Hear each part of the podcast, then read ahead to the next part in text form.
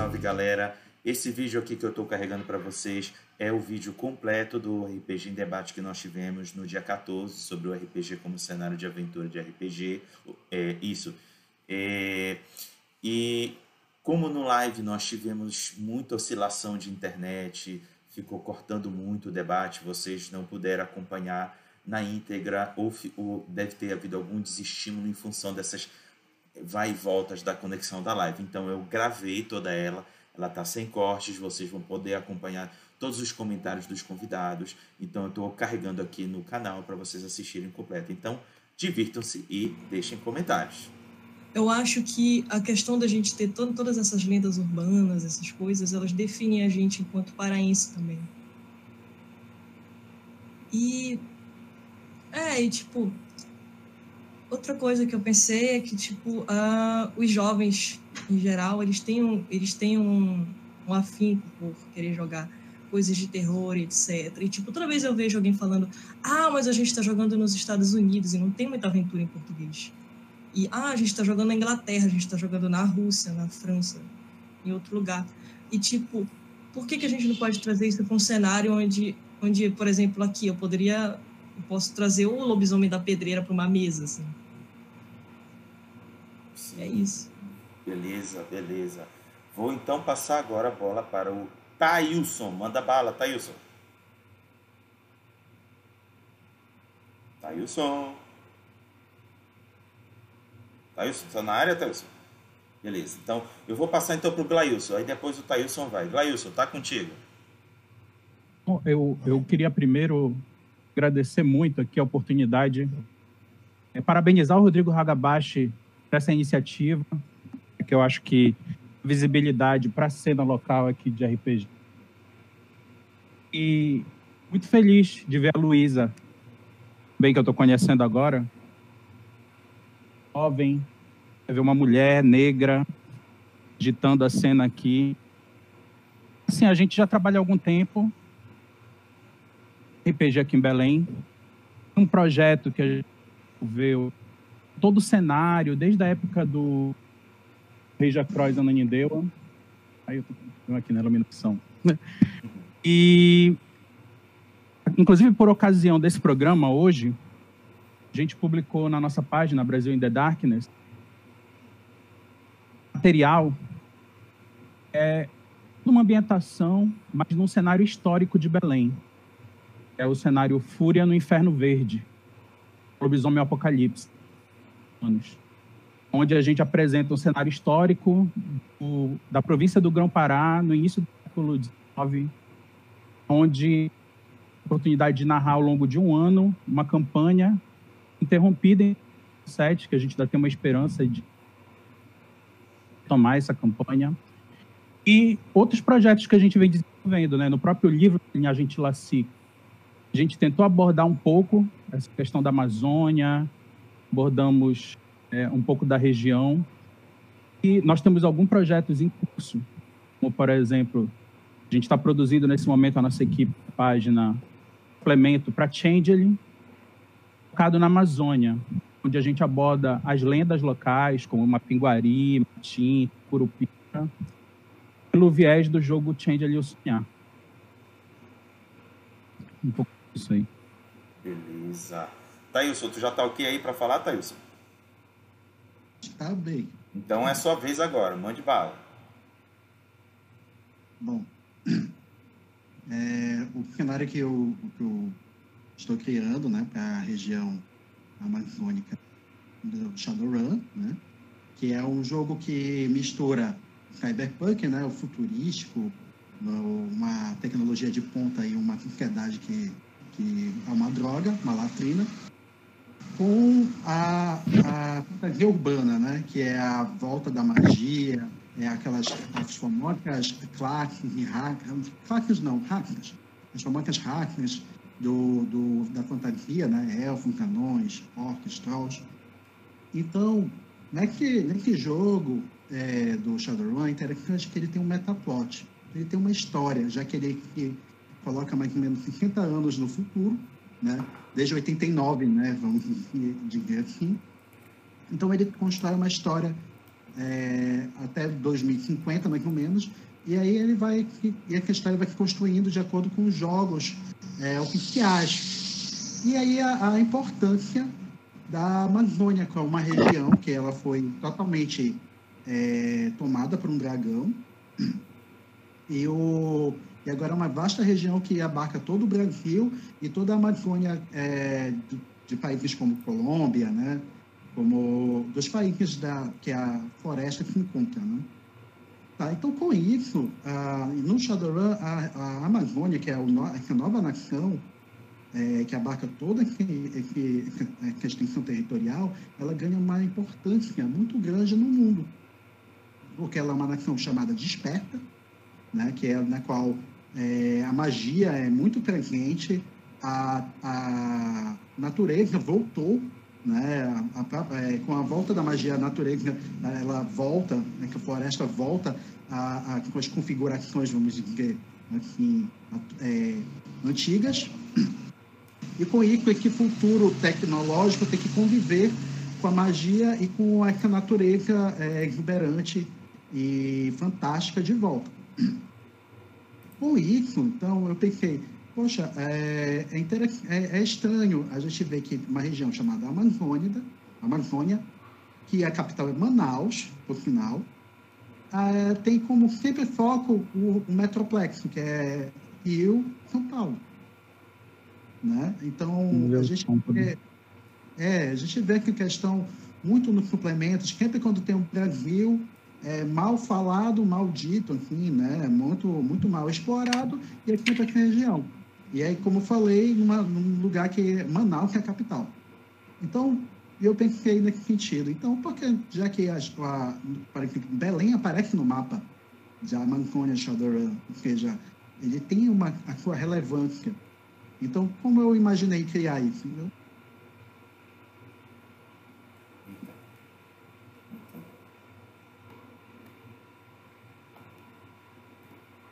Tentando é, projetando a, a, ideia de Belém daqui a 60 anos, de acordo com a história do Shadowrun. É que foi a minha ideia. Então, a, a, a que ela foi um com que já tem essa mistura dessa fantasia europeia, mas que aí tem a mistura da fantasia local, que é justamente isso também, com curupiras, com, com espíritos é, com as linguagens, é, com, com, figuras é, locais, né? só que num, num, ambiente futurístico. Então, o, com essa ideia né, de, de, do Shadowrun, eu achei bem interessante, porque dá para fazer aventuras tanto de cunho é, mais urbano, né, na, na, própria região de Belém, no caso, eu, eu, é, a região é interessante. Eu criei uma e como. Eita, travou. Slide travou, tá todo mundo escutando? Sim. Tá. Agora só esperar um pouquinho para ver se ele retorna. É um pique de, de conexão geral aqui. E... Para aproveitar enquanto ele não volta, para não fugir dessa primeira pergunta, eu vou fazer a seguinte pergunta complementar à pergunta inicial.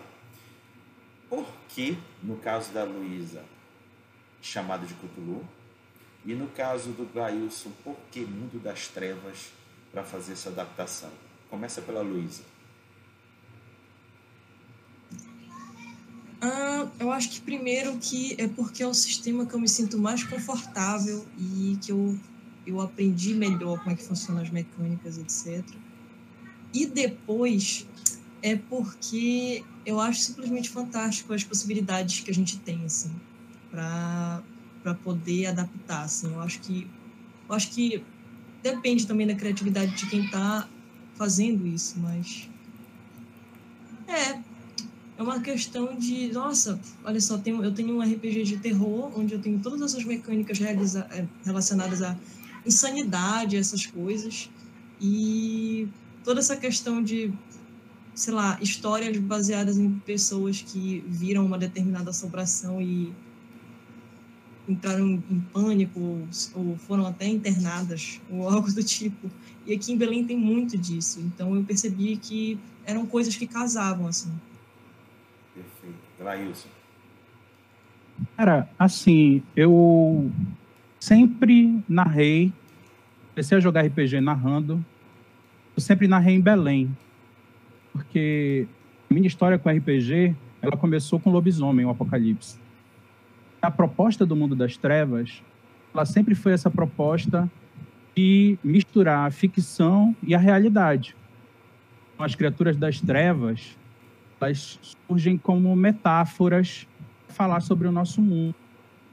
Aí eu sentia essa necessidade, né, ao, ao ler o livro, ver, conhecer as propostas e tal, e trazer aquele universo do jogo minha realidade e levar elementos da minha realidade para o universo do jogo. diálogo entre a ficção e a realidade que fizeram, me impulsionaram a ambientar as mesas aqui. Porque, por exemplo, tu sabe que a, a fama, os fãs do mundo das trevas dos anos 90, como é o nosso caso, né, Ragabaixo? É muito ruim, né? Eu não sou antigo, não, não inventa. a nossa fama é muito ruim, aquela história da katana com sobretudo preto, e submetralhadoras disparando no meio da cidade. E esse clima hollywoodiano, para mim, está muito relacionado com os filmes de ação. Quando a gente trazia para a realidade, é que é tipo assim, ah, tu tá lá no as vampiro do Sabá desembarcando lá no aeroporto de Cães. Tem noção? Absurdo é ter um cara de sobretudo preto com uma katana, uma submetralhadora ali em Valdecães, né?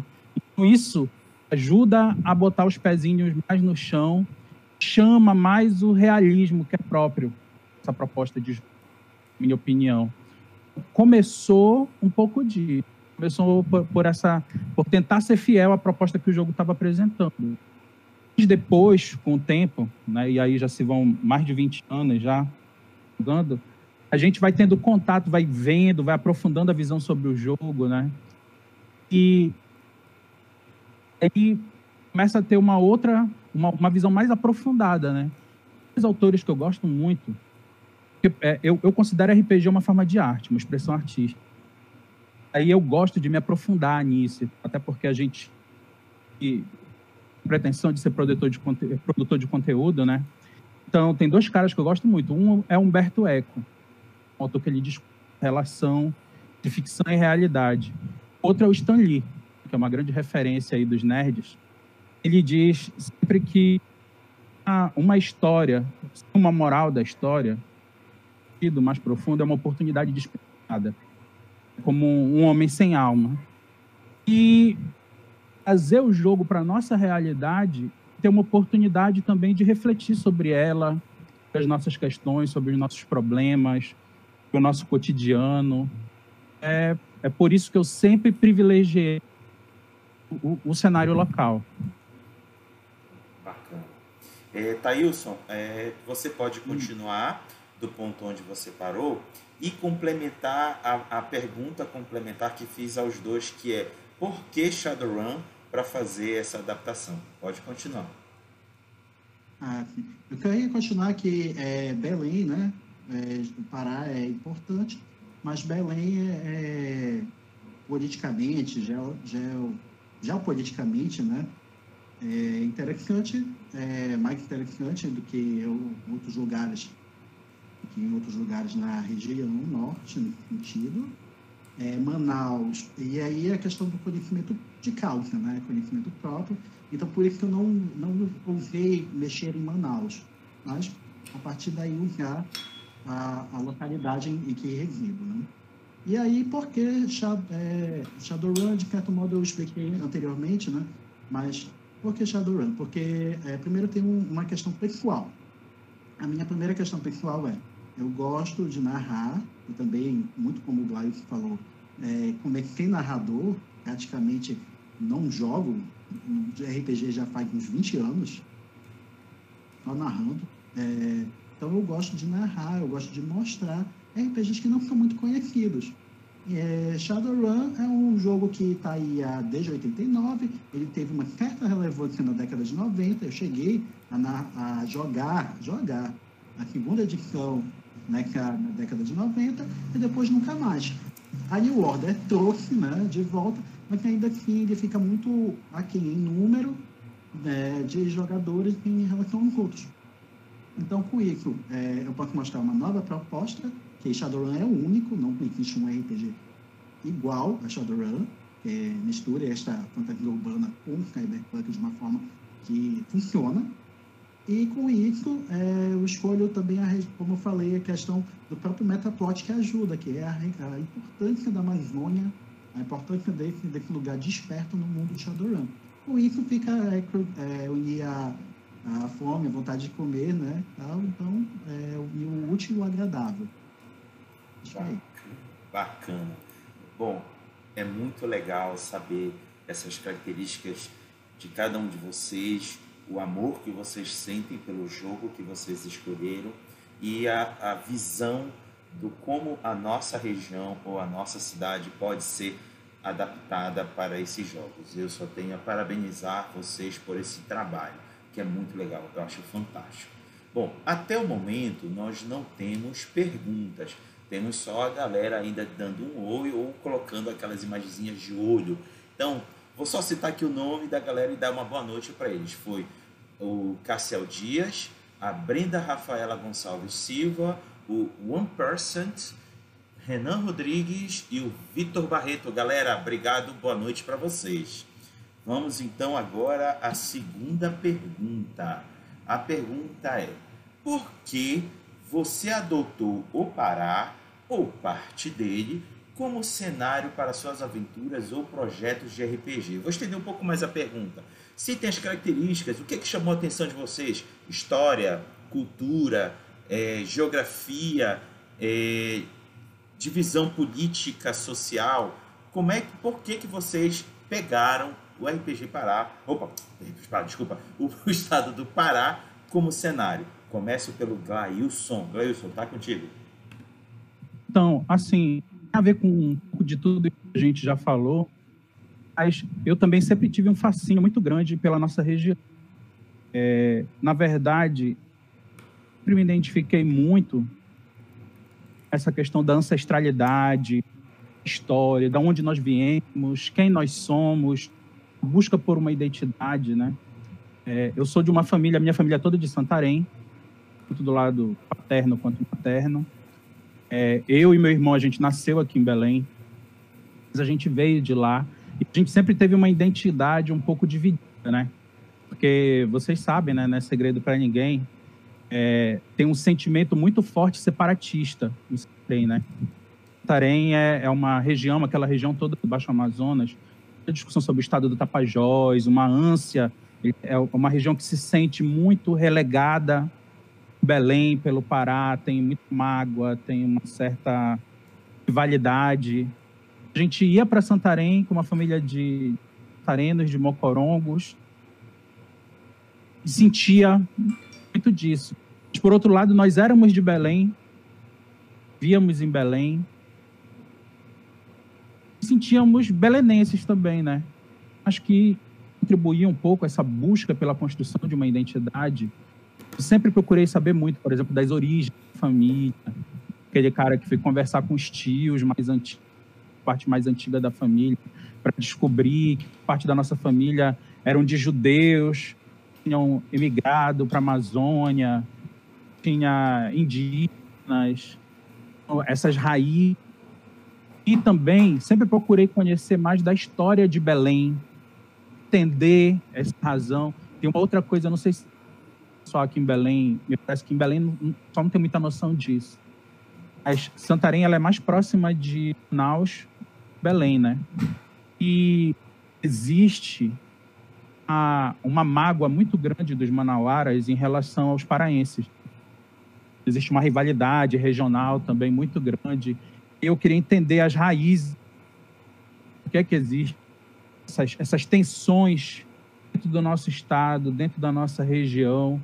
Aí eu sempre procurei muito a história do Pará.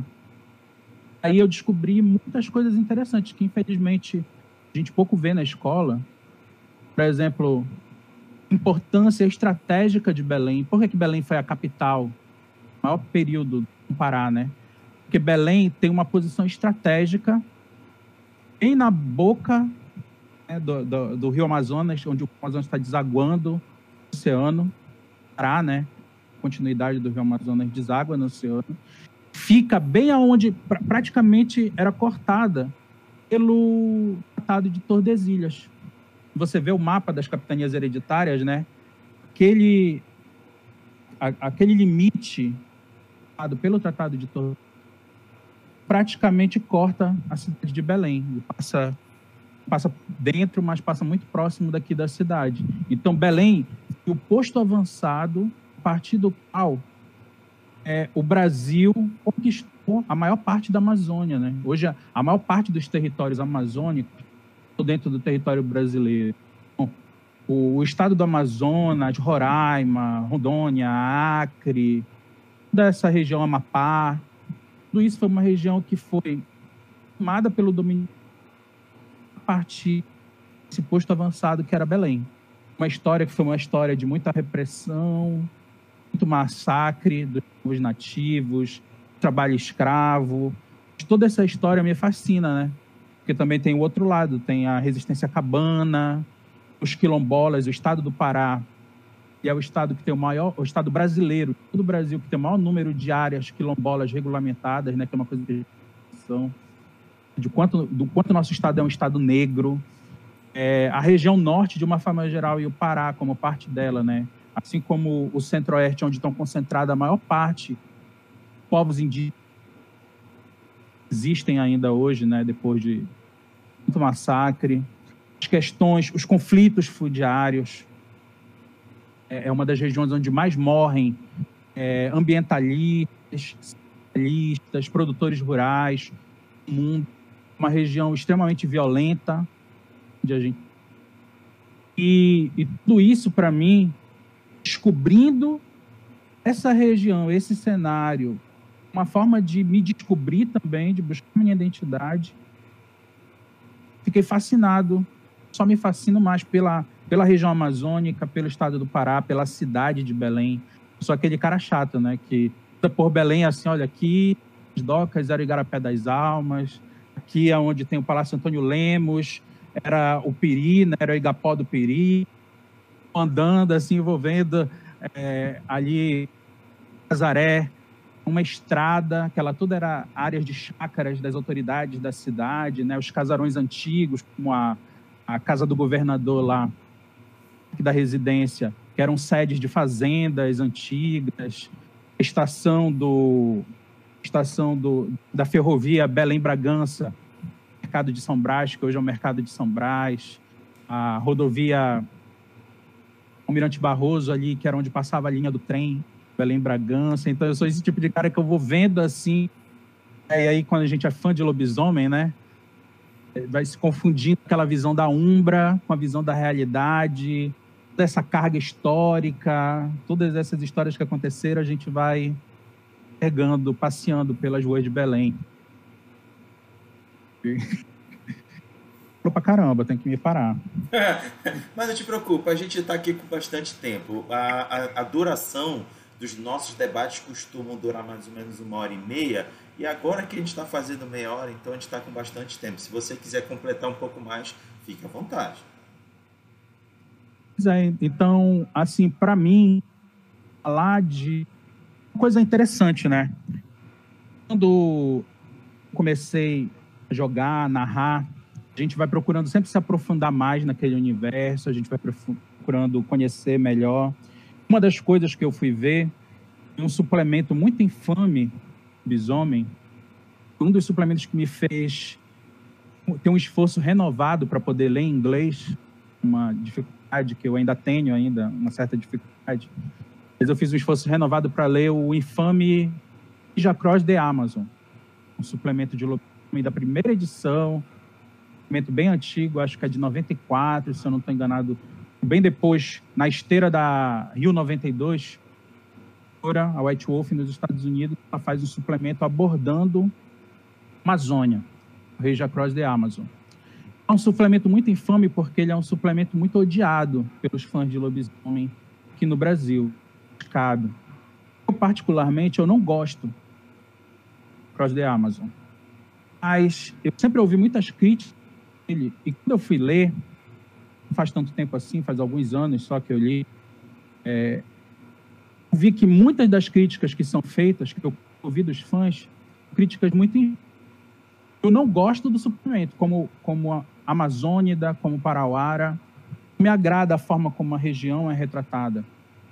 Mas não pelas razões que ouço a maioria dos falar. E que muitas vezes, né, até pela nossa região aqui, poucas pessoas tiveram acesso. É um suplemento que só foi exterior só agora que o pessoal consegue pegar por PDF, em língua inglesa. Então, a maioria dos fãs que acessam são fãs do, do eixo ali de São Paulo, Minas Gerais, né?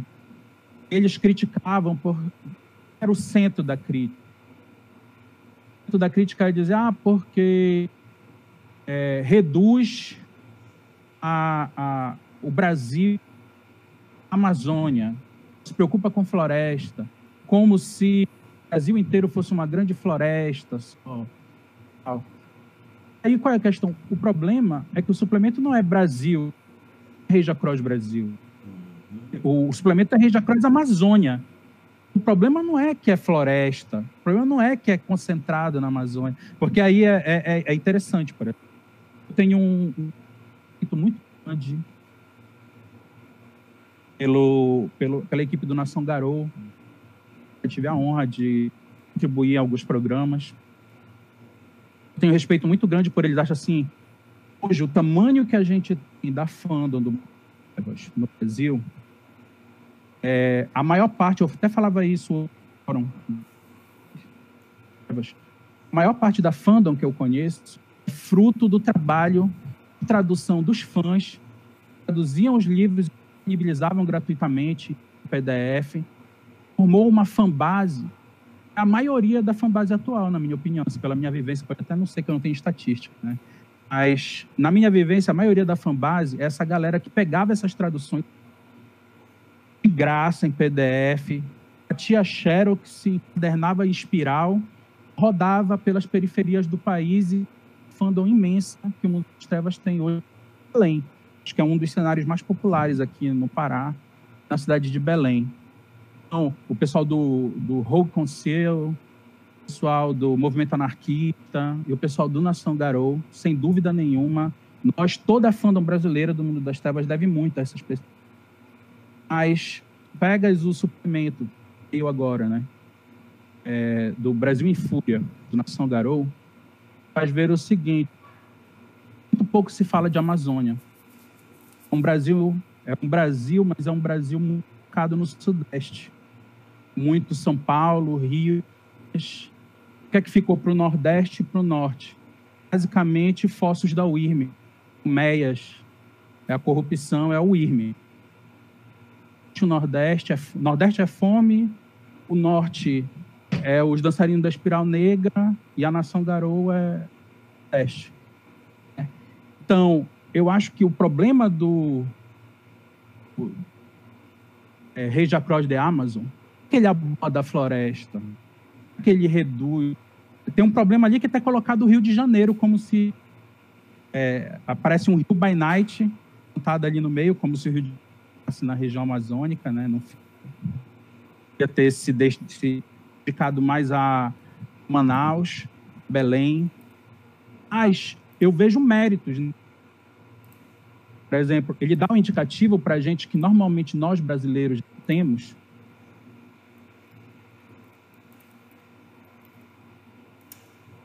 Caiu? Será que caiu? Ah, ele caiu. Bom, é, enquanto ele não volta, eu vou passar a bola para. Ah, acho que voltou. Ah, cair? Ah, pode, pode continuar, Deus. Agora sim, agora sim eu vou pedir para tu encurtares para não ah, pra dar oportunidade para os demais falarem, tá? Fecha aí. Só para me fechar, então, por exemplo, ele dá suplemento gringos lá que escreveram lá de fora, eles conseguem trazer para a gente uma mensagem de quanto que a Amazônia, o quanto que essa região é importante no mundo. Por exemplo, em todos os suplementos das trevas que abordam a América do Sul, a Amazônia sempre aparece com destaque. Então, a Amazônica é sempre abordada com destaque. Por quê? Porque, de fato, é uma região que tem uma importância muito grande para o mundo. reconhecer essa importância, para mim, é, já é um grande mérito. Agora, claro que o fato do herói, herói do cenário, um alemão, teve que vir aqui para nos salvar, porque nós não damos conta de defender, é, é, é meio complicado, né? É a síndrome do Salvador Branco, né? Mas Salvador Branco estrangeiro. Mas é, é um pouquinho desse recado aí. Beleza. Pô, bacana, bacana essa tua leitura sobre o que tem de material de Lobisomem Apocalipse para cá, para a região. Vou passar agora para a Luísa. Luísa, sua vez. Acho que assim é pelos mesmos motivos do Glailson, assim, só que basicamente, uh, todo mundo sabe disso, né? O Lovecraft, o cara que escreveu o chamado de Cthulhu, criou todo esse universo, etc., ele reaproveitou também.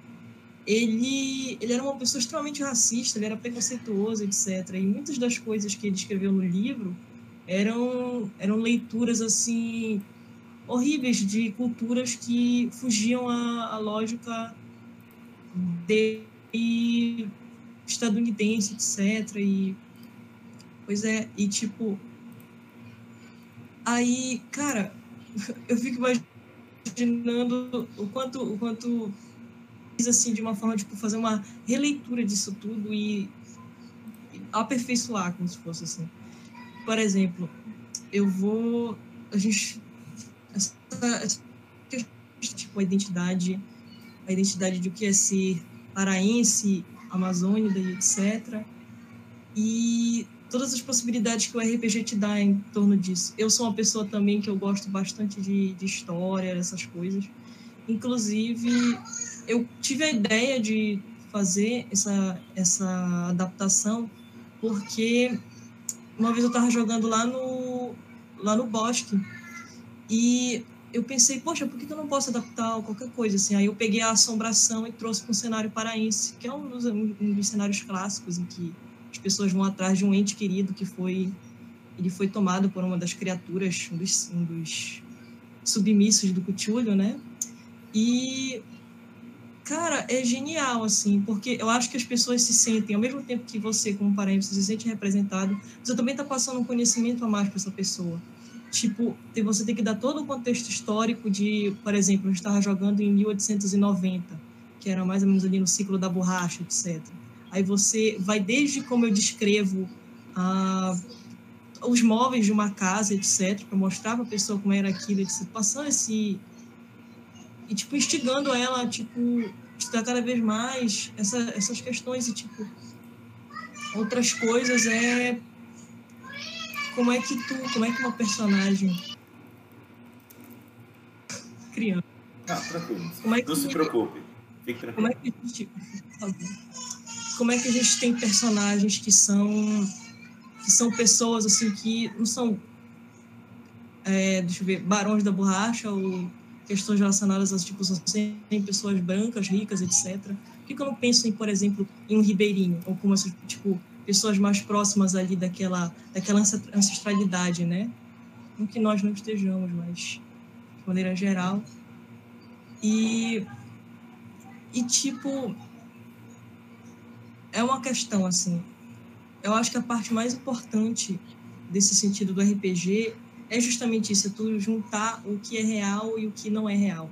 É trazer assim questionamentos para quem está jogando, tipo, se você tivesse assim, você agiria dessa forma, etc. E é isso, cara. Bacana. É, Glailson, opa, desculpa, Glailson não, Thailson, sua vez. sua vez, Thailson. Bom, é interessante que eu vejo um paralelo na, na aqui entre os nós, narradores, né, entre os nossos projetos, as nossas ideias, porque, por exemplo, a questão da história, de relevar a região, a questão do, da antropologia, da tecnologia, é, traz muita, muita questão do cenário, né? muita, muito a questão do cenário. No, no, no Shadowrun, a, o interesse é muito parecido com o do lobisomem, por exemplo. Porque como a magia voltou, a magia voltou por meio daquelas comunidades que já é, tradicionais, que acreditavam nela. Então, da questão do, do, da Umbanda, da questão dos indígenas, é que os grupos indígenas eles formam agora um poder não só mágico, mas político e econômico na, na região. Então, isso instiga você a estudar todas aquelas questões, não só históricas, porque por mais que o, o mundo de Shadowrun seja em 2080, mas você não chega em 2080 que passar por uma história. Pelo menos de 2012 até 2080. Mesmo no jogo, você tem que dar uma olhada antes no que, que você pode aproveitar, no que você pode é, utilizar, né? E assim passar também para os jogadores. No final das contas, também foi uma, redescoberta, uma descoberta muito grande, porque eu fui estudar é, as, os indígenas nesse sentido. Eu vi coisas muito interessantes, é, antropológicas mesmo, por exemplo, a questão das, da, da presença das mulheres. Tem um documentário chamado, que é Hipermulher, enfim, é, fala sobre a questão cultural da, da, das mulheres na, indígenas. E, então, com todo esse, esse material, ele, ele serviu não só para o meu engrandecimento pessoal, meu conhecimento da, da própria região, que a gente desconhece muito, né? tirar esse foco do eixo é, sudeste, né? mostrar uma, ao que vem. Né? Nós não nos é, conhecemos, né? É, isso. E aí, e aí a gente vai buscar toda essa, e fazer essa mistura que é interessante. O Shadowrun é bom, é porque se você é, ver um pouco de fora, ele não vai ficar desconexo. Que a, a questão é um problema que era muito grave, era isso. Como você fazia uma, uma região, uma aventura numa região, que todo, todo, para que tudo que é RPG, é, é RPG, é, para que tudo que é relacionado a qualquer cenário de RPG ou com enfim, vem da, do, de fora, né? Está relacionado com de fora, Estados Unidos, Europa, ou então o sudeste do, do Brasil, né? Então, no Shadowrun você pode misturar e isso vai ficar a cargo de cada mesa, de cada narrador, não vai ficar tão estranho porque é, é essa a ideia.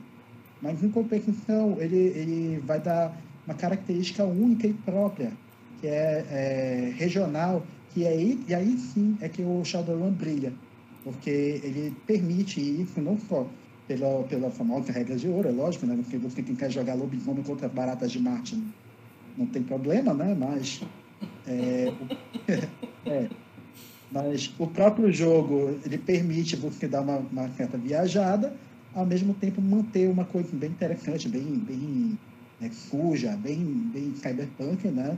E, e ainda com um toque brasileiro mesmo. O Shadowrun tem, um, é, já para falar um pouco aqui sobre ele, tem um, um, um cenário semi-oficial, porque ele é de fã, o, é, ela é enfiado, marca de fã, ele fala um pouquinho da, da Amazônia, né, que é o Shadows of Latin America, né, que ele fala no final da Amazônia, que são as sombras da, da América Latina, né, no Shadowrun, como mesmo diz, né, cuida nas sombras, né, né é, as sombras são a questão do ambiente, né. E aí ele fala um pouco dessa Amazônia, mas, é, mas só que ele é muito pincelado, e de novo, ele, a capital é Manaus, mas fala de, do, do, do Metroplex, né, que é Rio e São Paulo, na, na Então, os Pérolas da Flat América e o, Almanac Queixo Mundo, que é tipo um compilado, é tipo um almanac histórico do, do, do Shadowrun, ele, ele dá uma pincelada na região, ele traz coisas interessantes, como, por exemplo, a, a, a importância da Umbanda, a importância do, dos indígenas, é, algumas etnias, por final, até. Então, ele tem alguns pontos que ele pincela, mas que é bom que ele traz como informação.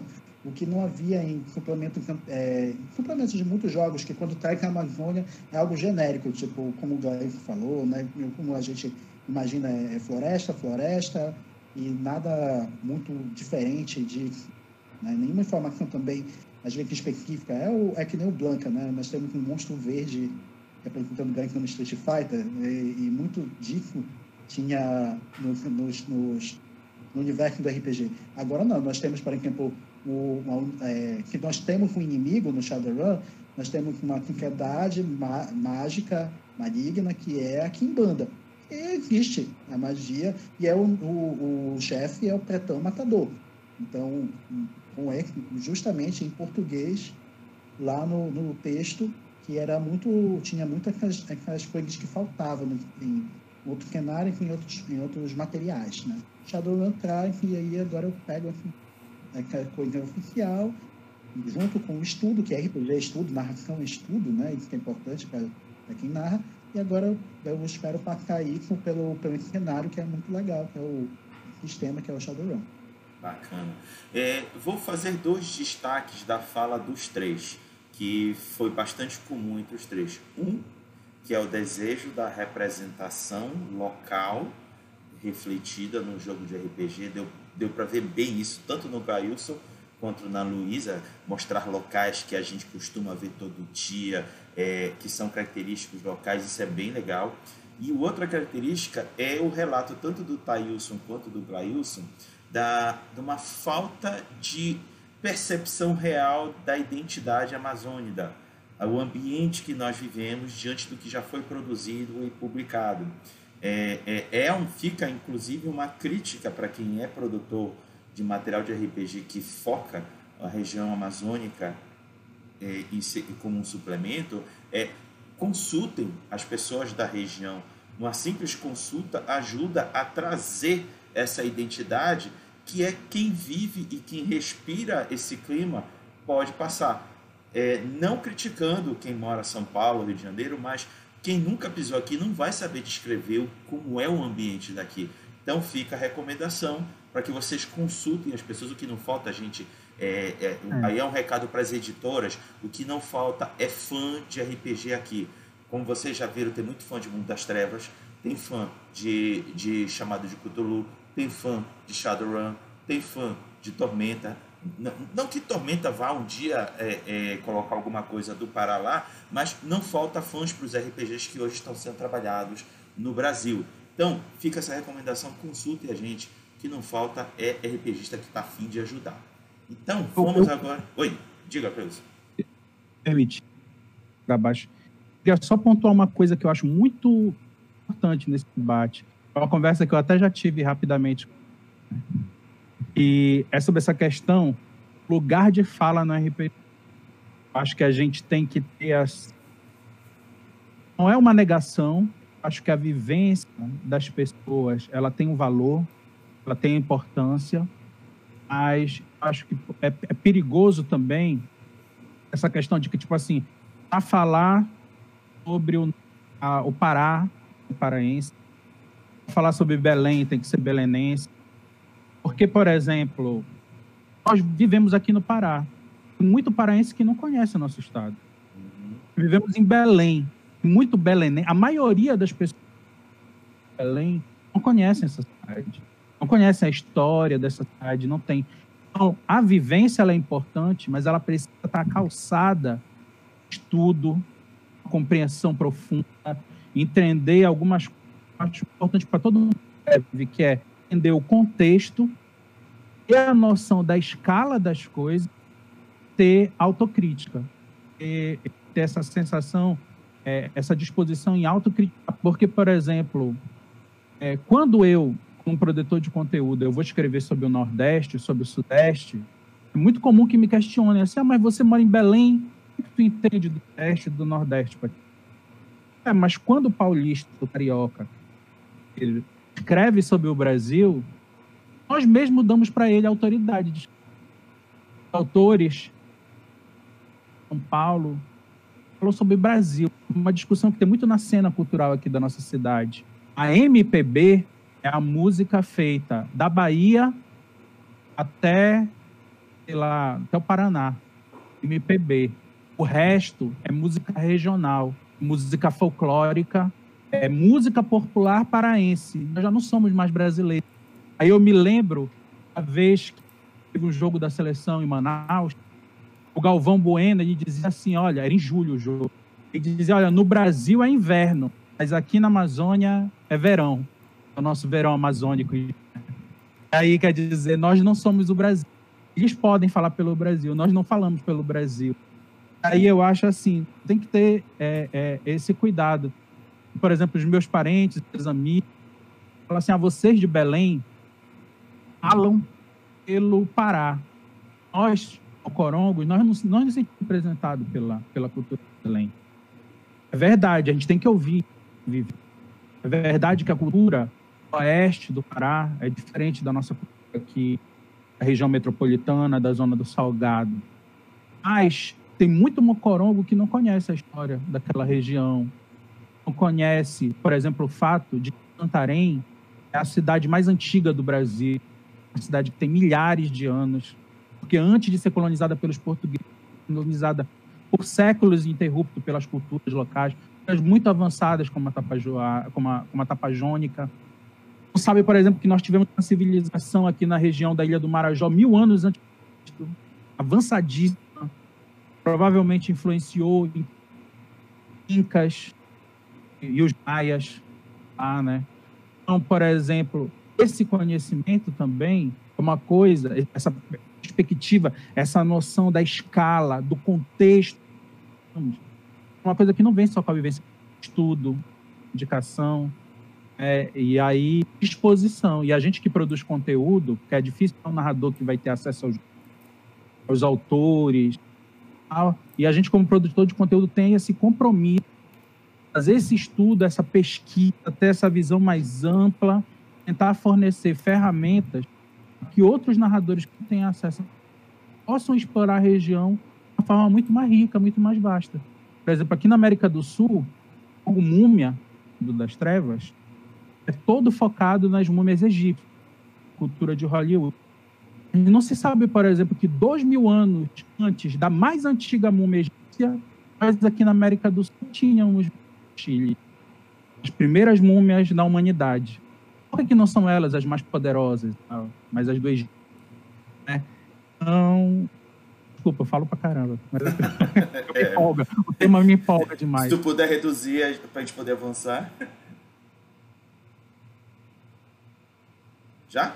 Então, ah, já. Tá, beleza, obrigado. É, gente, vou ler aqui, aqui uns comentários que já foram feitos no chat. Vamos lá. O primeiro é o One Percent. Ele disse: existe alguns RPGs nativos.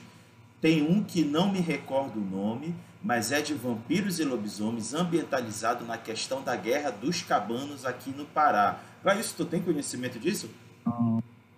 Não, né? É, é interessante né? É, One Percent. É se você puder compartilhar depois aí com a gente, a gente agradece. É, vamos ao próximo. O Sidney Gomes Carvalho, ele escreveu a cultura e história são a alma de um povo. É isso aí. E ele ainda faz a seguinte pergunta, eu acho, eu acho a pergunta sincera e vale a pena a gente informar. Ele pergunta: o que seria Mocorongo? Eu vou pedir, permitir o Glailson responder, porque ele é de, é de Santarém, ele tem todo o, o, o respaldo para responder. Responde aí, Glailson.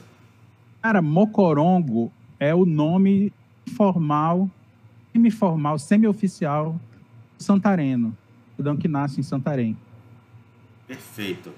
E o Renan Rodrigues fez pergunta, e a pergunta dele foi: é, pergunta para o Glailson, olha aí, para ti, Glailson. Sabemos que Lobisomem é um RPG que tem em si uma narrativa que foca bastante nos nativos norte-americanos.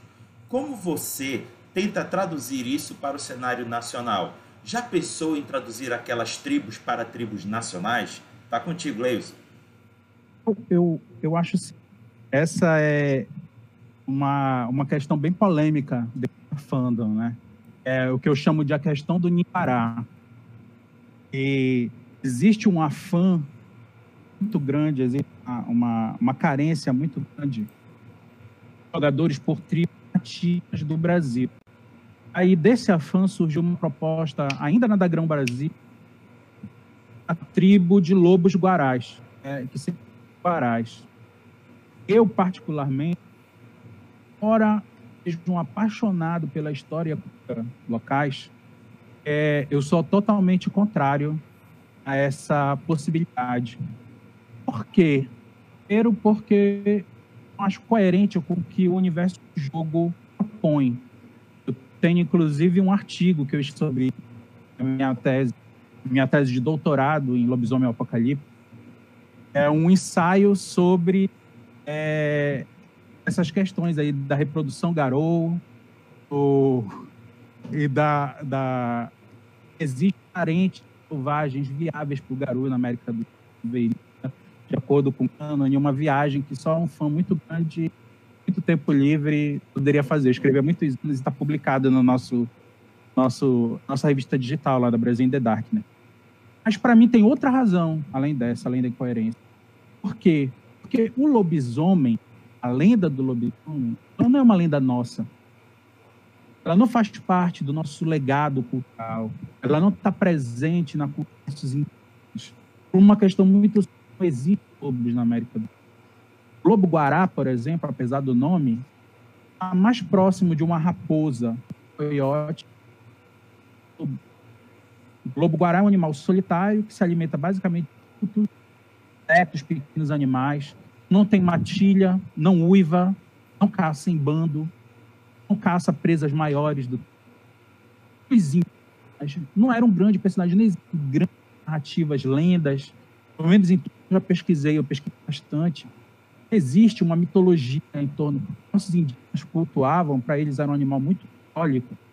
Por exemplo, a anta, que era um animal que abria os caminhos, era muito forte, né? Ele tinha força, ele abria as trilhas na mata que moravam. Era uma caça, matar uma anta, era uma festa na aldeia.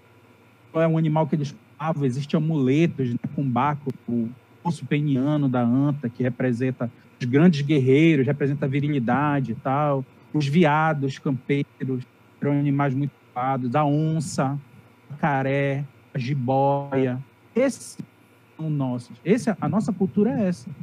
A nossa cultura é que cultua o jaguar, uma, andes, jacarés, o, a, a, a jiboia, a, a, a, a, então, por exemplo, para mim, é uma opção, os autores, por toda a crítica que a gente pode fazer ele, é a opção mais correta, mais respeitosa, na minha opinião, valorizar mais as raças metamórficas no cenário brasileiro do que as tribos Garou. Agora, claro que a galera quer jogar com Garou, né?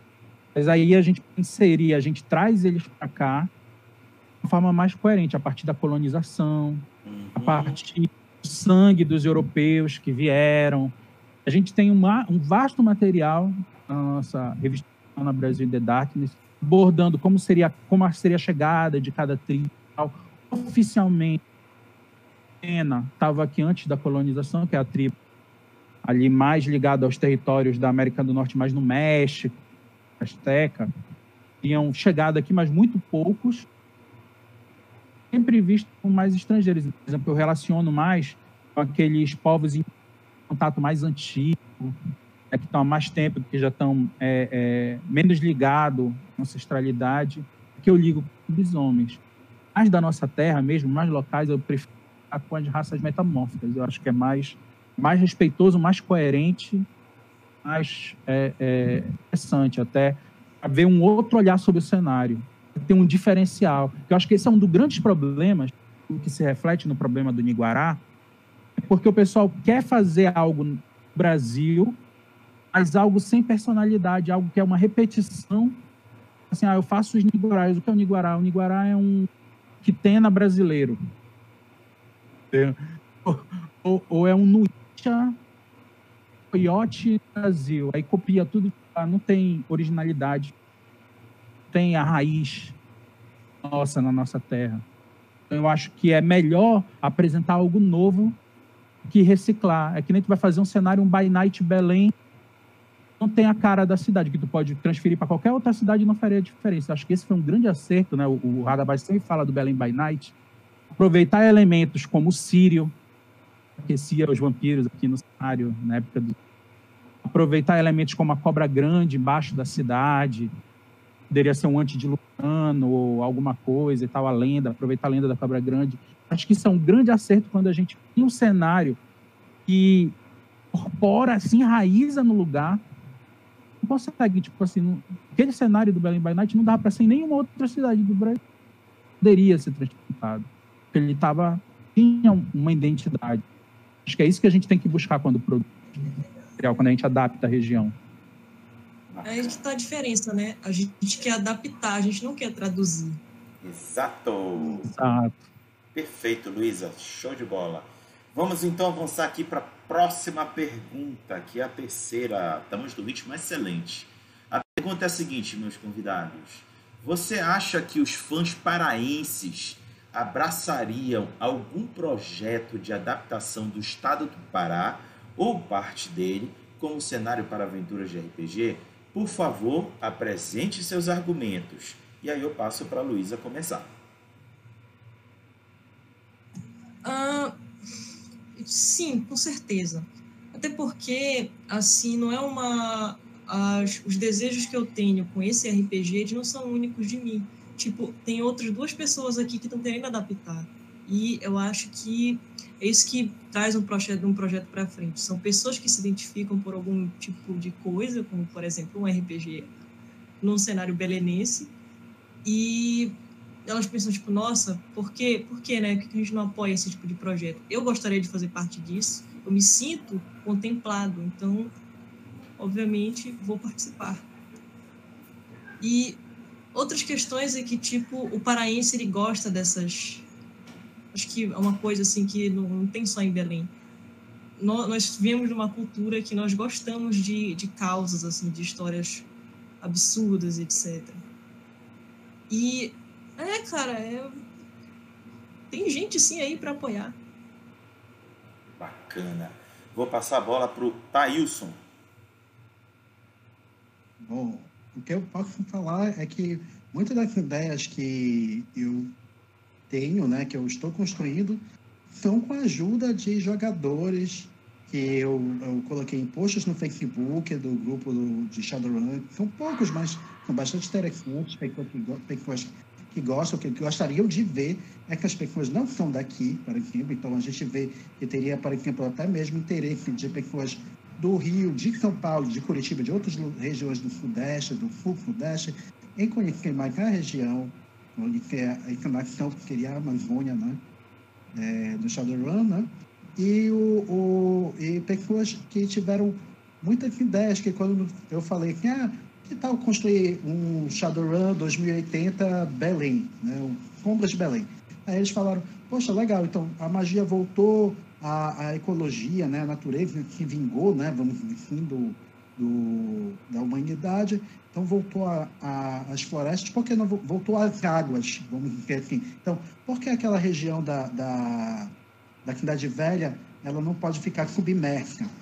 Aí, então, a gente, as, as, as megacorporações de Shadowrun, né? Então, elas fariam experimentos, teriam bases, que a gente chama de arcologias, né?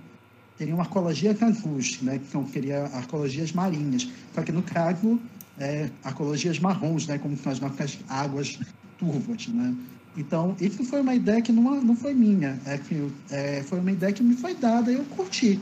Eu, por exemplo, utilizaria assim, ah, então, parte da, da cidade velha, da, da região do até a Federal, né, que tem a Estrada Nova, né, daquela parte das regiões dos, dos, dos CAIs, por exemplo, em Belém, né, poderia ser parte de mega corporação, então poderia ser é, não poderia ser acessível porque ela, além de estar afundada, como é uma região muito antiga e recente, para que magia poderia estar cheia de espíritos. Então, essas questões, essas, essas, essas... Caiu?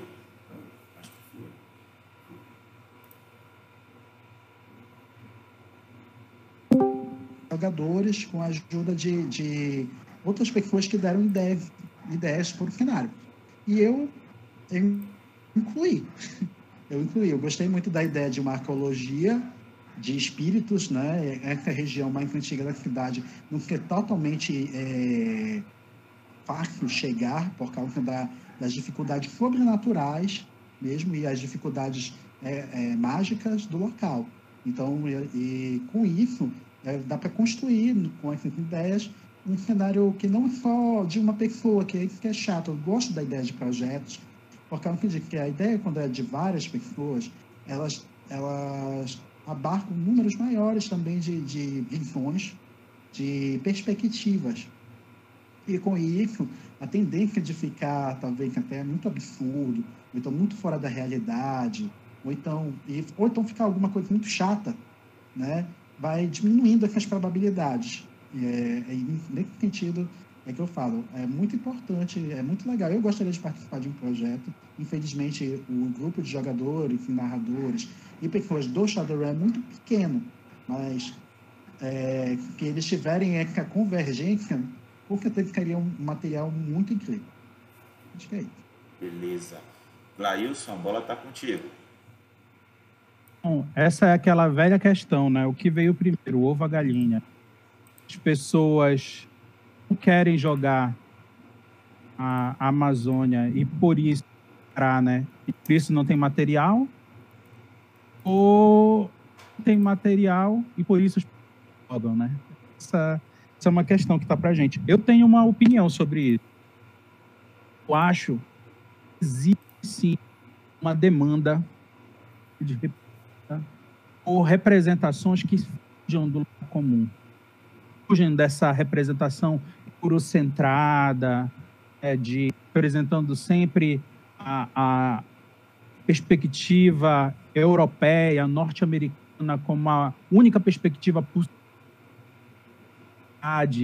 avanço, algo interessante, né? de que tudo precisa seguir aquelas fórmulas impostas por Hollywood, não, não o público atende, tem que seguir aquele a receitinha de bolo, porque senão o público não vai estar disponível. É, eu acho que não. Acho que muito espaço para originalidade, apresentar novas perspectivas. O problema todo é que as pessoas não conhecem. Acho que não vai ser interessante, porque como é que a Amazônia, como é que o Pará é apresentado para um...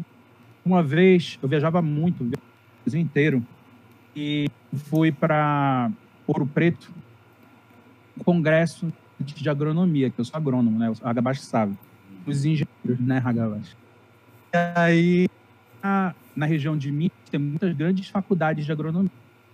E eu cheguei lá e nós descemos do ônibus e a gente recebido por uma senhorinha lá que vem de artesanato e ela disse assim, ah, vocês são todos parentes? Eu disse, não, minha senhora, nós somos alunos da, da UFRA, né? Da... Aí ela disse, ah, mas é porque tem a mesma cara, toda essa carinha de puxadas, assim. Aí as moças que estavam comigo, as minhas colegas de faculdade, foram todas aborrecidas, né, com a senhora. Ai, é mais mal educada e tal, chamando. Eu, particularmente, não fiquei ofendido. Para mim, foi até longeiro, né? Aí eu passei, na verdade, a, a reconhecer mais os traços indígenas. Temos aqui no Pará Mermolinho, mas tinha uma prega bem aqui no rosto, vem do olho aqui, desce, característica indígena, né? fui reconhecer no espelho e sim, fico orgulhoso. Mas por que, que as pessoas se envergonham? Por que, que as pessoas xingamento? Porque é sinônimo de primitividade, pessoas selvagens, tribalismo, tudo que não presta. É, é, é. Se tem uma visão, a riqueza da cultura. Se tem uma visão, por exemplo, do que apresentou civilizações como a civilização marajoara, avançadíssima, muito mais avançada. Na época que a, a Europa estava mergulhando na Idade das Trevas, aqui o novo mundo, Tajoaras, Tapajoaras, os herdeiros, os, os outros povos, os Asca, Chico, tantos outros povos nos Andes, né? a, a, todo povoamento América do Sul, Brasil, partiu da Amazônia. Hoje, os né? E aí tem obras como 1499, O Brasil Antes de Cabral, um livro agora que saiu há pouco tempo, tem outros estudos, uns livros que eu depois posso passar uma bibliografia, autores do, do Federal do Amazonas em História, eles vão mostrando como a Amazônia era ricamente povoada, com civilizações muito avançadas, e que a Amazônia foi uma floresta cultivada pela mão humana. Que essa visão que a gente tem de uma Amazônia selvagem, expugnável, esse inferno verde, na verdade, era um jardim, um jardim cultivado pelos povos indígenas. E a visão que a gente tem dos indígenas uma visão completamente distorcida. Por exemplo, o relato de navegadores europeus, quando se navegava, os primeiros navegadores que chegaram aqui, eles navegavam pelos Amazonas, nas suas margens, era tão povoado, tinha tanto índio que eles diziam que se uma seta para o alto, flecha quando voltasse ia cair na cabeça de era um formigueiro a floresta. Aí o que acontece? Mas eram povos que desenvolveram tecnologias, por exemplo, cerâmica, a terra preta do índio, era uma terra antropofomificada. Aí o que acontece? Uma criação, né? era uma técnica se desenvolvia para produzir aquelas terras férteis. É, os, as árvores eram planejadas a servir aos interesses daquelas populações, tudo de uma forma muito harmônica com a natureza. O problema é que no processo de colonização, muito mais pelas, pelas pragas que foram trazidas, as doenças, até mesmo pela guerra, as populações foram dizimadas. Então, as que a gente conhece no nosso imaginário, os sobreviventes desse apocalipse essas populações tiveram durante o processo de colonização. Não refletem a riqueza e o desenvolvimento da região antes desse processo. Agora, claro, é, haviam guerras, doenças, conflitos entre povos. Ainda pretendo um dia abordar mais esse cenário colonial. Né?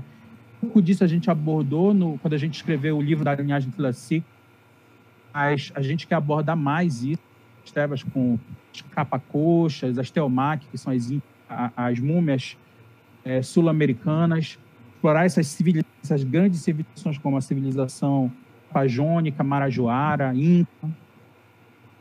Mas, assim, a gente não tem, as pessoas não conhecem, não vê o quanto isso pode ser rico. Quando tu pega um filme com aquele apocalipse, uma produção de Hollywood abordando ali a civilização maia, o potencial explorar essas culturas, outro olhar sobre as nossas terras nativas, certamente eu acho que tem espaço. A prova de que esse espaço existe, um olhar diferente, o sucesso, por exemplo, em Terra Negra, borda da cultura africana, isso é um outro olhar. Tenho certeza que tivermos produtos mais investimento, tiver interesse para Amazônia, os povos nativos, essas civilizações pré-coloniais, esses cenários pré-coloniais, a gente tem muita oportunidade de apresentar outros olhares, né? Até mesmo cenários mais contemporâneos, por exemplo, quando tu vai pegar o sucesso que foi é, Tropa de Elite, Cidade de Deus, agora, agora com Bacurau, mais recente. Acho que existe um potencial não só na Amazônia, no Brasil, de uma forma geral, esses cenários da, da, das periferias do Brasil, sertão do Nordeste, é, o cyber-agreste agora aí, que está muito em foco também. É, eu acho que cyberpunk indígena também a gente poderia explorar nessa pegada do Shadowrun aí, do nosso amigo Rio.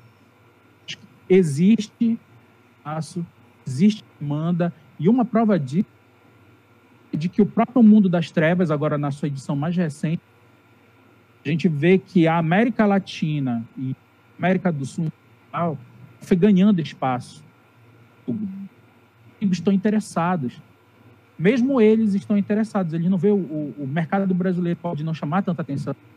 Mas o consumidor estrangeiro quer se debruçar mais sobre essas, essas realidades diferentes. Por exemplo, que o Brasil ele tem importância sem precedente no cenário de vampiro. É, inclusive com muito destaque Amazônia, com Naus aparecendo já. Um papel muito importante do Brasil na Segunda Inquisição, né, no Taplut. Acho que isso aí já está mostrando espaços a gente produzir. A gente precisa ter mais conteúdo produzido conteúdo de qualidade, muito na qualidade do nosso conteúdo. Investimento, né? Maior qualidade que a gente tem é que não a grande indústria cultural assim de massa não está muito ainda não despertou muito para isso, despertar mais ainda. Só engatinhando. Beleza. É, eu vou aproveitar uma coisa que o, que o Gleison disse, que de fato a detentora do, dos direitos dos Jogos do Mundo das Trevas, ela de fato hoje ela está botando o olho na comunidade é, da América Latina, que inclusive se reflete por uma representante deles aqui, que é a Alessa Malkavian. É, já é um sinal de que eles estão olhando para a gente e me faz crer que talvez já tenhamos alguma coisa já mais trabalhada para o nosso continente. Isso é um bom sinal que eu vejo. Vamos então agora aos comentários. Tiveram dois agora. O primeiro foi do Sidney Gomes Carvalho, que ele aproveitou o comentário do Glailson sobre as múmias daqui da região amazônica, e ele comentou: tocou em um assunto que estou lendo agora, Múmia a Ressurreição. Sidney, eu te inclusive recomendo entrar na página do, do Brasil in the Darkness, que está aqui na descrição do, da live, dá uma conferida, a galera já colocou alguns materiais que você pode já é, dar uma lida. E se não tiver, entre em contato com eles que eles vão ter o maior prazer de compartilhar contigo o que eles têm. Segundo comentário foi do Renan Rodrigues. Ele comenta: vale mencionar que tem um sistema chamado Causos RPG, que é uma fantasia passada na época das expedições bandeirantes e que usa muito do folclore nacional. Apesar do sistema ainda tornar o bandeirante português como herói e o Saci como vilão, a mecânica em si é boa e os mestres podem dar novas perspectivas ao cenário. Eu não conhecia esse, esse jogo, Renan. Vou até dar uma procurada para também ter algum tipo de conhecimento e opinião sobre ele. Fica aqui já compartilhado conosco. Vamos então agora à quarta pergunta. E a pergunta é: quais são os meios de divulgação que você usa para disseminar o seu projeto e que tipo de apoio você recebe da comunidade paraense. E para começar a responder, eu passo a bola para o Thailson. Bom, infelizmente, eu, como eu já havia comentado, o grupo, o grupo de Shadowrun, não regional, eu posso até dizer empiricamente nacional, porque é, a gente vê pelo número de páginas no Facebook, ou por, página, por número de makers, é, principalmente online, que tem, ou até mesmo tem alguma, alguma coisa de relevância né, para, para os geckos. É, tem, tem, teve várias é, makers de Shadowrun, mas em questão de convergir para um projeto, de fazer um cenário, ele, eu, eu vejo que ele está devagar. Eu não, então eu acabei não, não é, provocando essa, essa busca de formar um projeto. Eu pensei em fazer uma coisa é, mais básica, mas uma ideia básica, na qual poderia ser aproveitado, né? E talvez aí seja um ponto de partida. Então, nesse sentido, é, por enquanto, parece um projeto meio eu-keep, né?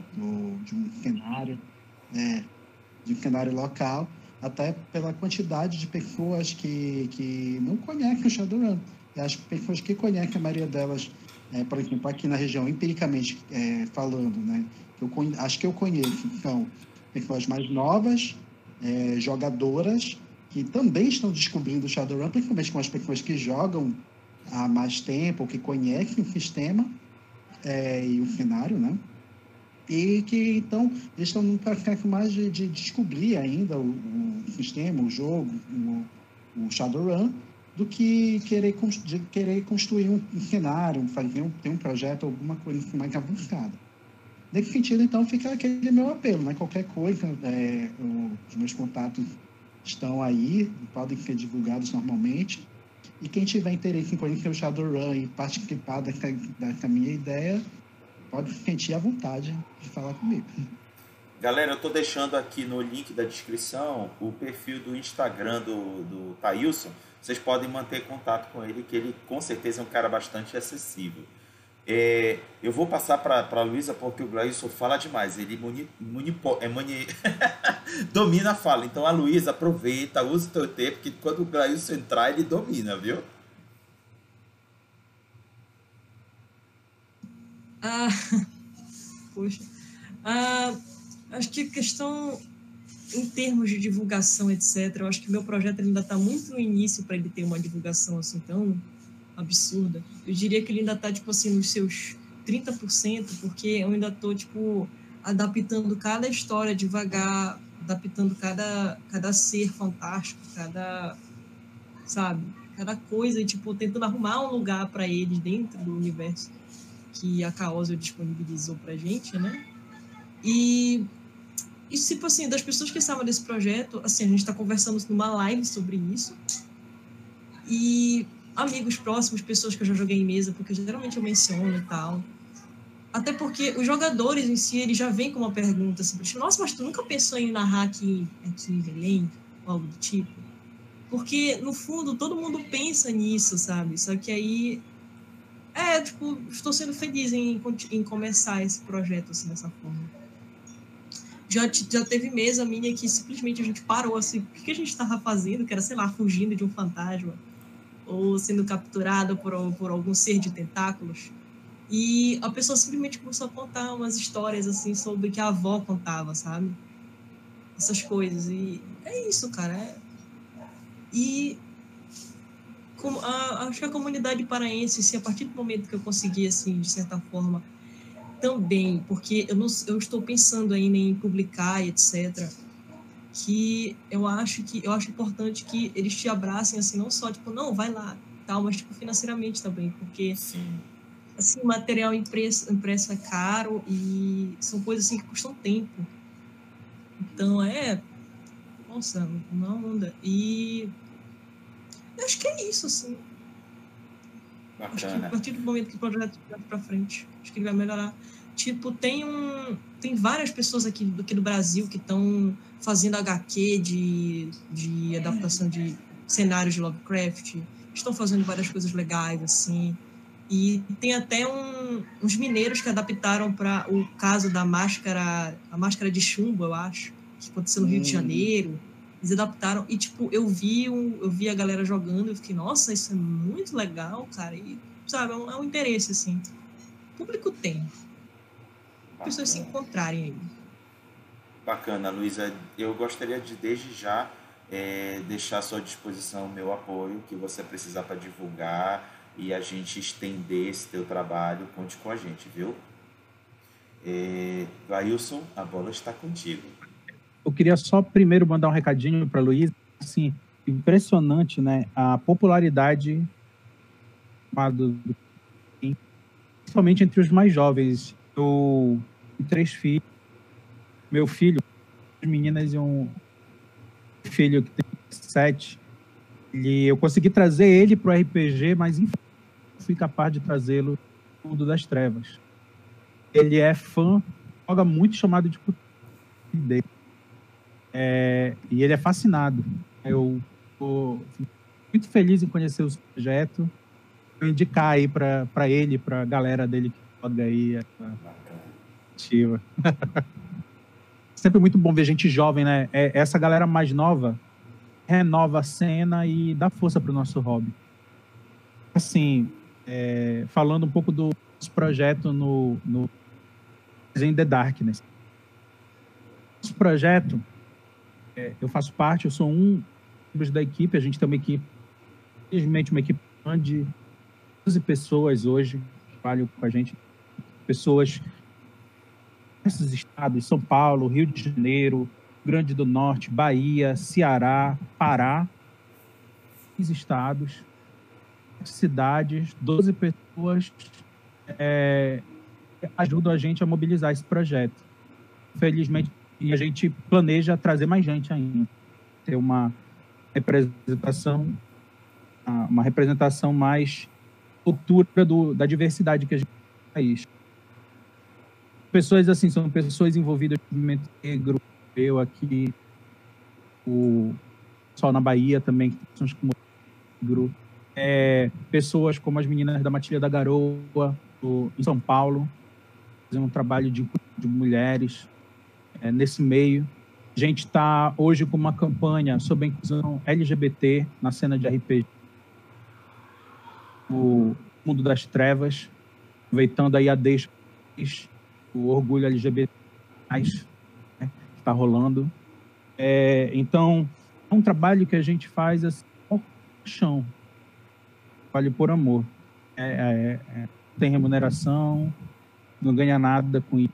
É o nosso lazer, uma coisa que a gente por paixão. Eu particularmente acredito que tem de importante nessa vida a gente não faz por dinheiro.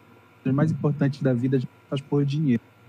E, mas eu entendo que tem né, e a gente é, tenta apoiar, mas a nossa produção a gente não ganha nada, a gente tenta dar um retorno para a comunidade. Os livros que a gente lançou, a equipe da página até agora, livro da linhagem Classic, disponível gratuitamente para a galera, disponibilizando agora por um preço simbólico, porque a gente ainda não conseguiu apurar a, a grana que foi investida para produzir. Custou uma grana aí, mais de mil para fazer o livro. Mas também é isso, para resgatar também o problema. Mas teve uma receptividade muito grande pela unidade, né? A gente já teve é, mais de 200 downloads no, no página oficial e o livro está circulando aí na, na fandom. Outro livro que, que eu produzi sozinho, que foi da, do, do foi dicas e sugestões para o disponível também para download gratuito. A gente tem planos de soltar esse ano pelo menos mais dois suplementos. Change ali, outro para Wraith. Estamos trabalhando ainda num projeto de um by night. Heavy aí, de cidade importante que nunca foi abordada, não é Belém. Mas é uma cidade muito importante do Brasil que ainda não foi abordado nenhum material. É, são projetos que a gente tem a perspectiva ainda de ir até o final do ano. Que... E nós temos uma revista digital no Médio, a gente publica artigos, material para subsidiar tanto os narradores, quanto quem produtores de bem, da, principalmente para o Storyteller de Vault. É, a gente tem a página, nossa página In The Dark, né? é, as nossas redes sociais, Twitter, Instagram. E a gente está aí, felizmente, tendo uma, uma receptividade muito boa essa semana. A nossa comunidade no Facebook os números, mil comunidade. Nossa fanpage aí já passou de 2.200 seguidores, né? É uma página recente, a gente trabalha em 2008 só. E também, por exemplo, as meninas que estão envolvidas no, na, na, página lá em São Paulo participam da organização do Pericom Paulo, que é uma iniciativa importante de inclusão também, comunidade de RPG. Aqui a gente envolvido na construção da Conexão Offline Ananindeua, que promovia mesas de RPG jovens aqui da região metropolitana, gratuitas, né, numa biblioteca comunitária. Um projeto que a gente pretende retomar também, projeto de doação de livros os nossos parceiros lá em Salvador, na Bahia, também têm planos de tocar um projeto semelhante. Então, a, a gente se pauta muito por isso. Nossa iniciativa, o nosso projeto por, pela necessidade de a gente refletir de jogos a gente ama. Nós queremos nos o Brasil, as nossas regiões, os nossos estados, as nossas culturas afrodescendentes, as pessoas originárias representadas no jogo. E também, então, essa necessidade de promover a inclusão pública. Né? Porque a gente vê que as mesas ainda são mesas muito dominadas por homens, classe média. Nós queremos trazer para a cena cada vez mais população negra, indígena, afrodescendente, periferia, mulheres, é, as lésbicas, ex, trans. Temos todas essas pessoas que hoje, de repente, não se sentem bem-vindas nas cenas de RPG, se sente bem-vinda na fandom das trevas, a gente possa abrir esses espaços, porque espaços é, a gente nunca conquistou espaço nenhum, foi dado. A gente conquista, a gente vai abrindo ocupando os espaços. Então, é, a nossa comunidade ela surgiu proposta Felizmente, a gente tem tido uma resposta muito boa, muito boa aqui nos, a, a, a seguir trabalho. A gente pretende, em breve, estar tá trazendo aí mais novidades, apoiando, com interesse, esse é esse, interesse é de ter o nosso hobby sendo rodável,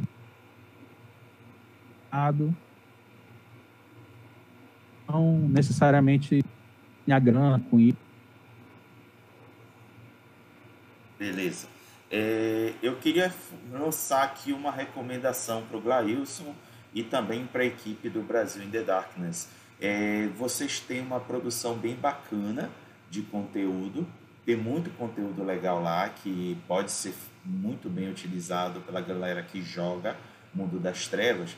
Eu acho que vocês já estão no patamar de arriscar uma campanha no Apoia-se, uma campanha de, de recorrente para que vocês possam angariar fundos para ajudar vocês com esses custos que a gente sabe que ocorrem e que podem dar subsídios financeiros para que vocês continuem com esse excelente trabalho. Então fica aqui a minha recomendação para vocês. Vamos à última pergunta, galera.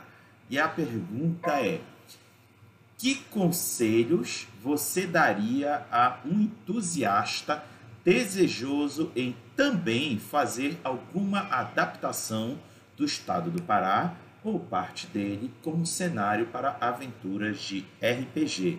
E aí eu passo a bola para Luísa. Ah, eu acho que uma coisa assim que eu acho que deve nortear, acho que o trabalho de todos nós também, é uma questão de nós não sabemos de tudo, nós não somos donos da verdade. E eu acho importante você estar sempre aberto para sugestões, para novos, novos olhares sobre, sobre o que você está fazendo, sobre o teu trabalho, sobre o teu hobby, sobre, sobre um, principalmente sobre um RPG que, tipo, no caso, principalmente o meu, que ele tem uma pegada assim muito mais histórico-social, assim, pega, sabe? E eu acho que é isso. É importante que você escute quem está à sua volta, tanto uh, tanto você questionar assim pessoas assim mais velhas assim, tipo que jogam RPG mais tempo, tanto pessoas que têm que porque assim, eu acho que todos nós estamos fazendo isso para a gente meio que descentralizar esse conhecimento assim de certa forma. Tipo, tirar de um meio muito específico e trazer, assim, mais para uma, uma galera, assim, que não joga ou que tem interesse em jogar. Ou, tipo, trazer essas pessoas para dentro dessa comunidade. E, e, tipo, eu acho que a minha inspiração, pelo menos, enquanto criando esse projeto, é pensar, poxa, eu quero jogar um RPG que eu poderia jogar com, com, com, as, com as vizinhas que sentam para tomar café de tarde e conversar sobre a vida, assim com senhorinhas, por exemplo. Uhum. Bacana. É, vou passar a bola para o Glailson. Bom, assim, tem uma coisa que eu gosto muito da época que eu estudei no ensino médio, uma coisa que calou muito no meu coração quando eu estudei, é o Manifesto Antropofágico modernista brasileiro do Oswald de Andrade. E a noite é, é, eu acho assim um perigo quando a gente faz um debate é, debate carraí ancestralidade que eu acho um debate muito pobre é o da gente incorrer fanismo nacionalismo busco assim, ah, não, tudo vale o que é nosso. Nós outros nada. É o da gente negar a, aquilo é, a, no afã por valorizar aquilo que influencia a identidade, a gente negar tudo aquilo que humanidade, uma sociedade que é bem para o mal, uma sociedade global, uma sociedade globalizada. Eu acho assim, acho muito importante a gente resgatar a ancestralidade, resgatar nossas raízes, clareza e orgulho da nossa identidade. Mas é muito importante também essa noção tempo, escala, entender que nós também somos cidadãos do mundo. É uma imagem que eu acho muito interessante, que é a imagem do Chico Science, lá no movimento Mangue ele propõe a imagem da antena parabólica cravada no mangue de Nambu. Né? Acho, é, me sinto muito representado por essa imagem. Eu acho que somos cidadãos do mundo, do globalizado, uma época de grandes transformações e mas nós somos também parauaras. Nós somos negros, latino-americanos. Por exemplo, eu acho muito interessante, assim, falava, né, em todo suplemento do Mundo das Trevas que aborda Brasil, aborda a Amazônia. Aborda a Amazônia e o Rio de Janeiro, pelo menos. E qual é? Por quê? Porque o Rio de Janeiro é a vitrine do Brasil. No imaginário do mundo, o Rio de Janeiro ainda é a capital do Brasil, é a vitrine do Brasil. Do carnaval. É, é o símbolo do Rio de Janeiro, Copacabana. Sadão, praia, lindo, lá aquela visão, né? Samba, tal, essa visão que se tem do Brasil. Agora olha só, Copacabana, palavra, né? Engraçado. Sabe de onde vem essa palavra Copacabana? Copacabana é uma palavra quechua. A palavra quechua. Quechua é a língua dos povos antigos, o Inca. Por que que o título do Brasil uma palavra Inca? língua quechua. Por quê? Porque por causa dos piabi eram os caminhos que o Império Inca ao litoral do Sudeste. Chamou muita atenção dos portugueses por causa da riqueza do tal da prata e do ouro Inca em, em, em povoar aquela região, que hoje é o dito eixo econômico, político, de fato é o eixo econômico político.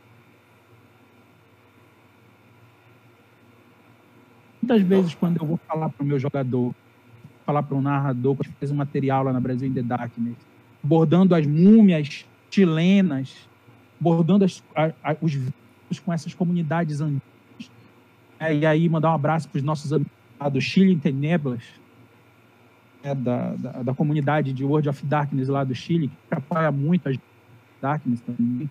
A gente vai propor essas, esse. Dizer, vocês estão viajando, nada a ver. Nada a ver Inca, não tem nada a ver. Sabe com o que, é que tem a ver? Tem a ver com os gregos, humanos, com a Europa, a, com a Igreja Católica lá, entendeu? Porque essa visão, porque a gente nasce, a gente nasce aqui no Brasil de costa para América Latina, mesmo jeito como um belenense nasce de costa para o Rio Pará até abrirem ali, até, até abrirem as janelas para o rio, era isso. Belém era uma cidade de costa. Assim é o Brasil ainda, muitas vezes de costa, a realidade latino-americana, como se a gente, a gente insiste em olhar para a Europa, as costas para os nossos nossas raízes latino-americanas, povos originários. Então, eu acho assim, é, a sugestão, o conselho que eu dou para quem quer produzir material, quem quer escrever, quem quer se dedicar é uma sugestão antiga, se eu não me engano, foi o Dostoiévski que escreveu. Queres ser universal, começa pintando a tua aldeia. Ser universal, começa pintando a tua aldeia. Essa é, é o conselho que eu dou. Os teus pés firmes, tem consciência que tu é. A tua ação é uma ação local, ali no lugar que tu onde teus eles enxergam, mas que você faz parte do tamanho desse uma humanidade é essa essas culturas, diversas línguas, diversos povos, mas que também é uma só. Por exemplo, quando eu peguei agora, eu estava lendo agora, eu estou lendo o Ailton Krenak, líder de Minas Gerais, é, lições para adiar o fim do mundo. Aí, tudo que ele fala naquele livro, eu leio as páginas desse livro, está falando que não é doutor mas que é uma grande liderança, né, foi papel histórico na história desse país, na Constituinte de 89, é, brigando pelos direitos ouço ressoar na voz dele filosofia Umbuto, estudo, estudos africanos, o pessoal da UEPA, filosofia africana, estudo.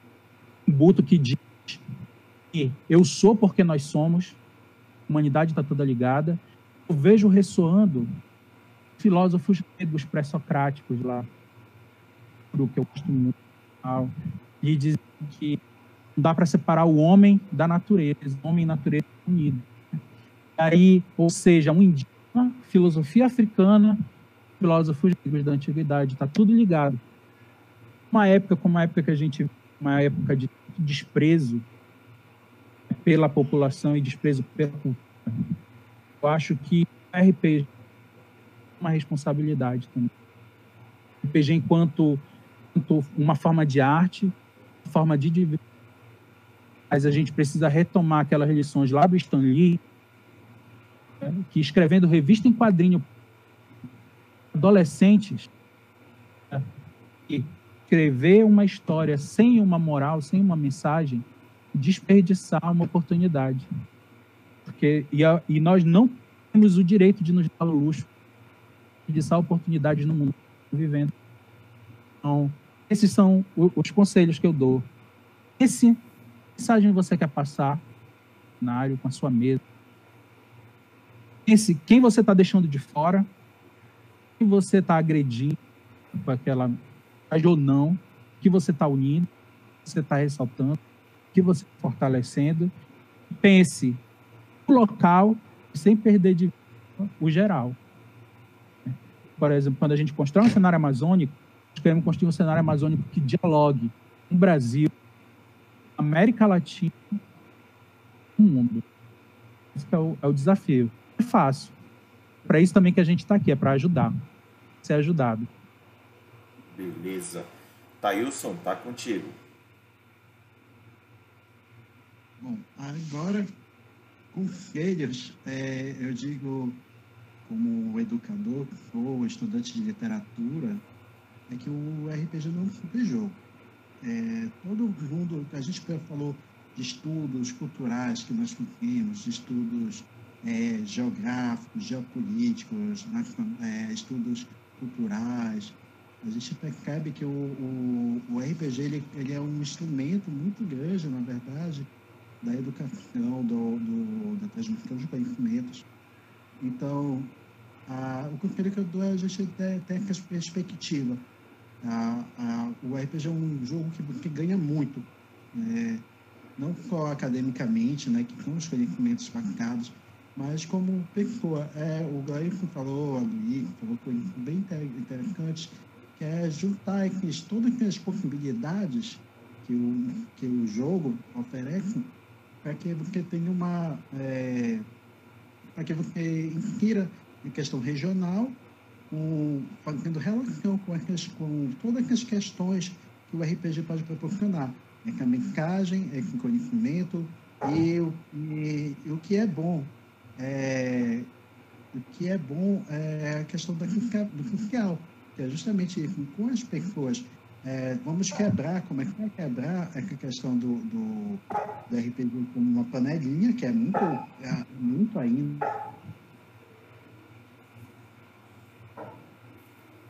Caiu? Caiu o som? Acho que caiu tá Caído. a conexão dele. É... Enfim, bom, enquanto ele não volta, vamos fazer o seguinte eu vou. É, é, não tivemos mais comentários, então a gente vai seguir para as palavras finais, considerações finais. É mais é, tipo assim, um recado de adeus e agradecimento para a galera que acompanhou a gente. Então, vou pedir para o Glailson começar. Suas considerações finais, Glailson. cara, eu quero te agradecer muito, Radabash, por essa oportunidade. É, eu tenho uma admiração imensa pelo papel que você cumpre aqui no nosso estado, na nossa cidade, dando, fortalecendo a Isso é um trabalho essencial. É, eu quero agradecer demais a comunidade RPG Pará, uma força fantástica para a gente. Brasil in the Darkness. Hoje, no Brasil in the Darkness, na nossa página, nossa fanpage, temos três públicos principais. A maior parte do nosso público está concentrado em São Paulo, o maior estado do Brasil. Depois vem Rio de Janeiro, que acho que é o depois vem o Pará. Então, a comunidade paraense se em mais de 2.200 é, nossas visualizações das nossas postagens batendo em 14 mil visualizações. A maior parte, o público paraense é o terceiro maior. Nós não somos nem de longe é, um estado tão populoso assim. A gente tem um apoio muito importante da comunidade paraense. Eu fico grato pela comunidade paraense. É, muito grato pelo trabalho que houve. Fico muito feliz de estar hoje aqui com o Eils, um cara aí também que conhece é, há muito tempo, também já deu muita contribuição, organizou muito evento organizei oportunidade de organizar eventos na, na é, e eu fico muito feliz a Luísa, gente nova, dando na cena, contribuindo, marcando presença tomando a frente. Isso Quero agradecer muito a nossa equipe, a página In The Darkness. Permite a gente desenvolver esse trabalho, uma força, cada um como pode, né? A gente trabalha, todo trabalho é voluntário mesmo, mas conforme as nossas possibilidades. Se fosse por essa galera, a gente não tinha como estar desenvolvendo esse trabalho. A galera que nos segue, eventualmente te vendo aqui, os nossos parceiros, IPG Pará, a Chile Intelectuals, tenho da RPG, é, pessoal do Nerd Nerd, do canal Nerd Nerd no YouTube, uma força pra gente também. Todas as outras é, é, ADs, páginas, coletivas apoiam essa força aí. Tem a, a agradecer. Bacana. É, Thailson, tu já voltaste, Thailson? Ainda não. Então, Luísa, suas considerações finais. Uh, eu também quero agradecer o pessoal do RPP Pará e a ti também.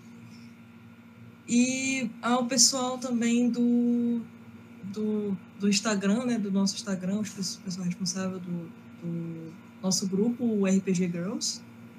E, e fazer um convite assim, às pessoas que quiserem principalmente as mulheres, porque o nosso foco ainda são as mulheres e principalmente mulheres mais jovens, assim, tal. Por... E, é, sigam a gente lá no Instagram. A gente sempre tá, tipo, procurando mais gente para fazer mesas e etc.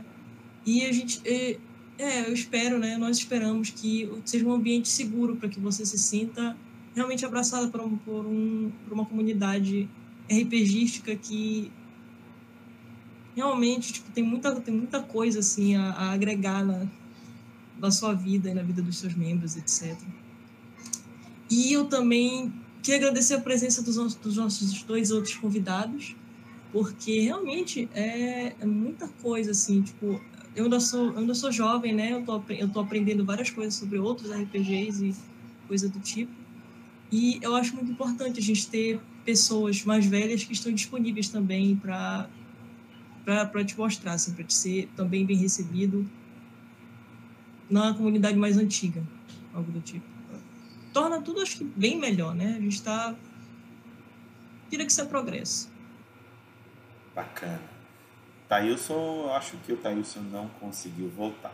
Bom, é, acredito que ele com certeza vai endereçar agradecimentos muito legais e fiquem todos é, abraçados pelos agradecimentos e carinhos dele.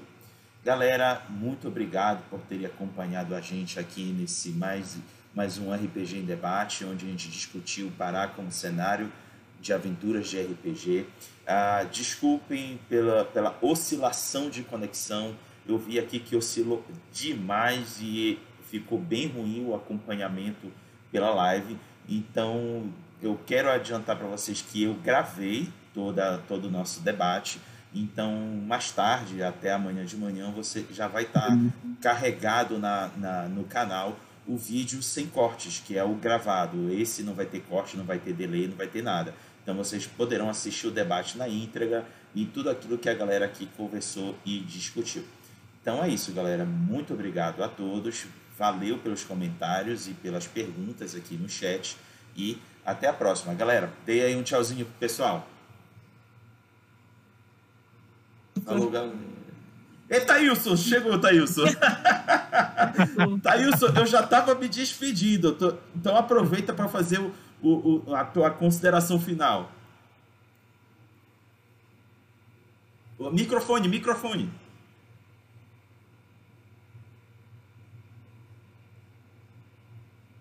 E aí, microfone? Microfone?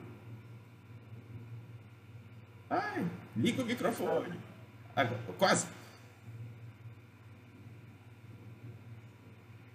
Ah, microfone. Agora. Agora, vai lá, Agora. mano.